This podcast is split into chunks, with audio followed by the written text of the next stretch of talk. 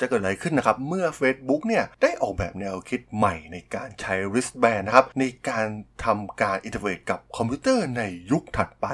ไปรับฟังกันได้เลยครับผม You are listening to Geek Forever podcast.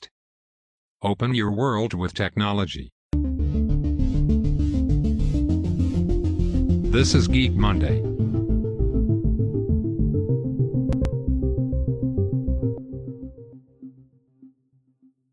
สวัสดีครับ ผมดลธราดลจากด.ดล็อกนะครับ และนี่คือรายการ Geek Monday นะครับ รายการที่จะมานำเสนอเคส e ดี้ทางธุรกิจที่น่าสนใจนะครับ ที่นำเอาเทคโนโลยีใหม่ๆ มาประยุกต์ใช้นะครับสำหรับใน EP นี้ก็มีเรื่องราวบทความจาก blog tech ของ Facebook เองนะครับ ที่ได้กล่าวถึงการพัฒนา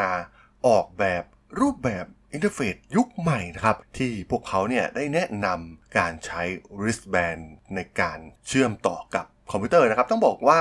รูปแบบการโต้ตอบกับคอมพิวเตอร์ของมนุษย์เราเนี่ยค่อนข้างที่จะไม่มีการเปลี่ยนแปลงมานานมากๆนะครับ เราใช้เมาส์กับคีย์บอร์ดมาอย่างยาวนานนะครับ ตั้งแต่ยุคเริ่มต้นของการก่อกำเนิดขึ้นของคอมพิวเตอร์เลยก็ว่าได้ แต่ก็ต้องบอกว่าเราจะได้เห็นข่าวใหม่ๆเกี่ยวกับเรื่องของการใช้ แนวคิดของการ interface กับคอมพิวเตอร์รูปแบบใหม่ๆนะครับตัวอย่างเช่น Neuralink ของ Elon Musk นะครับในการใช้เชื่อมต่อกับสมองนะครับผ่านรูปแบบของคลื่นสมอง ซึ่งนั่นดูเหมือนว่าจะเป็นอนาคตที่อาจจะยังอยู่ในเฟสของการวิจัยที่อาจจะได้เห็น product ใช้งานจริง ๆ ในอีกหลายปีข้างหน้านะครับ แต่ว่าทาง Facebook เนี่ยก็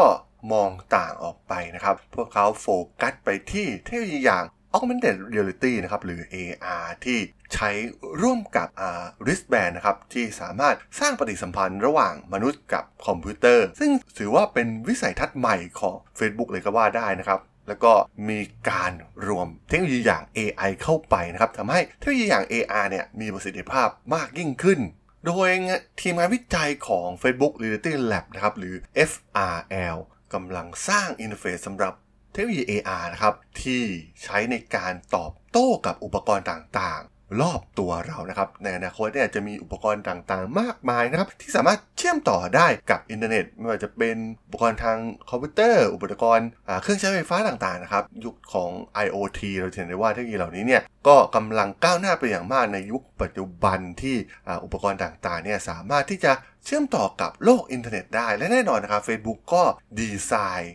ส่วนของ interface ใหม่นี้ รองรับอุปกรณ์ต่างๆ เหล่านี้ที่จะเปลี่ยนวิถีชีวิต มนุษย์ของเราในอนาคต มีคำกล่าวหนึ่งที่น่าสนใจนะครับ จากหัวหน้าของ FRL Andrew Bosworth นะครับ ที่ให้จินตนาการถึงความสามารถที่เราสามารถ teleport ไปยังที่ใดก็ได้ในโลก เพื่อแบ่งปันประสบการณ์กับผู้คนนะครับ ไม่ว่าพวกเขาเนี่ยจะอยู่ที่ไหนก็ตาม ซึ่งต้องบอกว่าทีมของพวกเขาเนี่ยก็ได้พัฒนาอุปกรณ์เหล่านี้มาหลายปี พวกเขาเนี่ยจินตนาการถึงอุปกรณ์ input ที่เหมาะ สำหรับแว่นตา AR ตั้งแต่ช่วง 6 ปีที่แล้วนะครับ ที่มีการก่อตั้ง FRL Research ซึ่งแน่นอนว่าพวกเขาเนี่ยโฟกัสไปที่ควบคุมการควบคุมนะครับประสบการณ์ การใช้เทคโนโลยีอย่าง AR interface เนี่ยจะต้องใช้งานง่ายพร้อมใช้งานตลอดเวลา แล้วก็ไม่สร้างความรำคาญให้กับผู้ใช้งาน แล้วเหตุใดนะครับ พวกเขาถึงเลือกที่จะใช้ wristband ต้องบอกว่า พวกเขาก็ได้โฟกัสไปที่อุปกรณ์ดั้งเดิมนะครับ อย่างนาฬิกาที่ทุกคนเนี่ยสามารถใช้เข้ากับชีวิตประจำวัน แล้วก็อยู่ในรูปแบบของบริบททางสังคมเป็นปกตินะครับ ไม่เป็นอุปกรณ์ที่ดูล้ำดูเวอร์จนเกินไป และสามารถสวมใส่ได้ตลอดทั้งวัน และที่สำคัญครับมันติดอยู่ที่มือเรา สามารถตอบโต้กับคนทั้งโลกได้ และแน่นอนนะครับ มันสามารถที่จะควบคุมสิ่งต่างๆ ได้ด้วยมือของเรา และสามารถที่จะเชื่อมต่อกับเทคโนโลยีอย่าง AR ได้อย่างง่ายและทรงพลังมากๆ และที่สำคัญนะครับ อุปกรณ์สวมใส่แบบข้อมือเนี่ยมีประโยชน์นะครับ เพราะว่ามันเป็นอุปกรณ์ที่สามารถที่จะใช้แบตเตอรี่ และสามารถเชื่อมต่อกับเสาอากาศ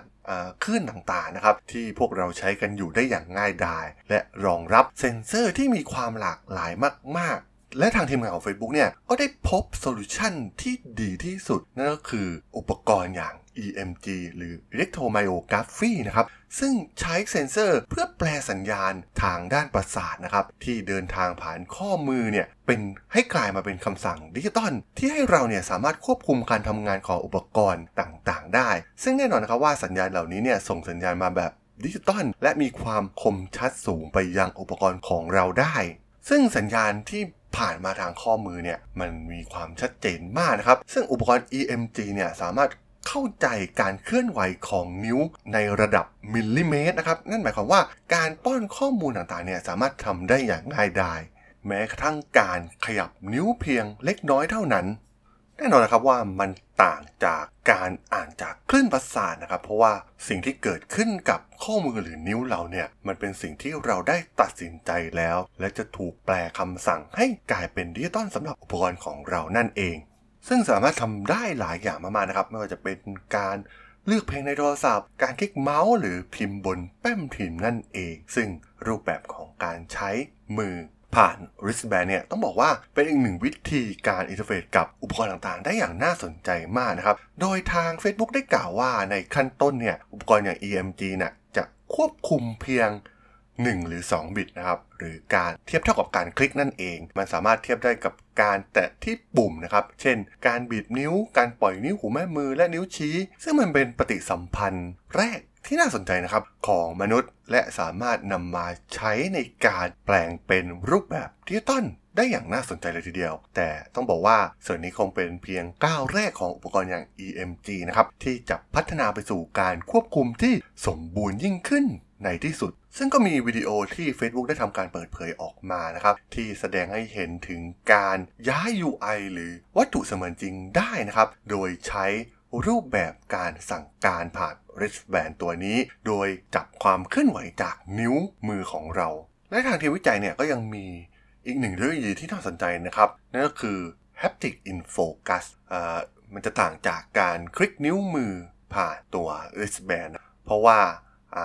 มันสามารถที่จะสื่อสารกลับไปยังผู้ใช้ และทำให้วัตถุเสมือนกับว่ามันรู้สึกจับต้องได้นะครับ ซึ่งตรงนี้เนี่ยพวกเขาก็ใช้ รูปแบบของเทคโนโลยีที่เรียกว่า haptics in focus ตัวอย่างของการใช้เทคโนโลยีอย่าง haptics in focus อย่างเช่นทาง Facebook เนี่ยก็ได้นำเสนอรูปแบบของการใช้ธนูและลูกศรเสมือนจริง ซึ่งด้วยเทคโนโลยีอย่าง haptic เนี่ยที่ใช้ข้อมือเราเนี่ยสามารถที่จะคาดเดาความรู้สึกของการดึงสายธนู เพื่อให้มั่นใจว่าเราเนี่ยกำลังทำด้วยแรงที่ถูกต้องนะครับ ตัวอย่างเช่นการยิงธนูนั่นเอง และแน่นอนนะครับว่ามันก็ทำให้เราเนี่ยสามารถสัมผัสกับประสบการณ์ที่ได้รับรู้ถึงความรู้สึกมากยิ่งขึ้นนั่นเอง แทนที่จะใช้รูปแบบเดิมๆนะครับที่เราไม่สามารถสัมผัสถึงแรงเสียดทานหรือความรู้สึกเหล่านี้ได้ซึ่งต้องบอกว่าเรื่องราวทั้งหมดเนี่ยถือว่าเป็นสิ่งที่น่าสนใจมากๆนะครับกับ การ interface กับอุปกรณ์ต่างๆนะครับที่ประมวลผลด้วยระบบชิป ไม่ว่าจะเป็นคอมพิวเตอร์หรืออุปกรณ์ IoT ต่างๆนะครับที่เราเนี่ยก็ใช้รูปแบบการ interface แบบเดิมมาอย่างยาวนาน ซึ่งถือว่า Facebook เนี่ยกำลังวิจัยในสิ่งที่จะกลายเป็นอนาคตของ interface ในส่วนนี้ และเป็นหัวใจหลักของแพลตฟอร์มคอมพิวเตอร์ได้ในยุคถัดไปได้ พวกเขาจะทำสำเร็จหรือไม่นะครับ เราก็ต้องมาดูการใช้งานจริงๆนะครับ ว่ามันจะสามารถ ตอบโจทย์ผู้ใช้งานได้อย่างมีประสิทธิภาพหรือไม่นั่นเองครับผมสำหรับเรื่องราวของ wristband ของ Facebook นะครับ ที่จะเป็นการ interface กับอคอมพิวเตอร์ในยุคถัดไปเนี่ย ผมก็ต้องขอจบไว้เพียงเท่านี้ก่อนนะครับสำหรับเพื่อนๆที่สนใจก็สามารถ ติดตามกันได้นะครับ ทางช่อง Geek Forever Podcast ตอนนี้ก็มีอยู่ในแพลตฟอร์มหลักทั้ง Podbean Apple Podcast Google Podcast Spotify YouTube แล้วก็จะมีการอัปโหลดลงแพลตฟอร์ม Blockdit ในทุกๆตอนอยู่แล้วด้วยนะครับ ถ้ายังไงก็ฝากกด Follow ฝากกด Subscribe กันด้วยนะครับ แล้วก็ยังมีช่องทางหนึ่งในส่วนของ Line แอดที่แอดทลาดน n t h a r a d h o l สามารถแอดเข้ามาพูดคุยกันได้นะครับ ผมก็จะส่งพอดแคสต์ดีสาระดีให้ท่านเป็นประจำอยู่แล้วด้วยนะครับถ้าอย่างไรก็ฝากติดตามทางช่องทางต่างๆกันด้วยนะครับสำหรับใน EP นี้เนี่ยผมก็ต้องขอลากันไปก่อนนะครับ เจอกันใหม่ใน EP หน้านะครับผม สวัสดีครับ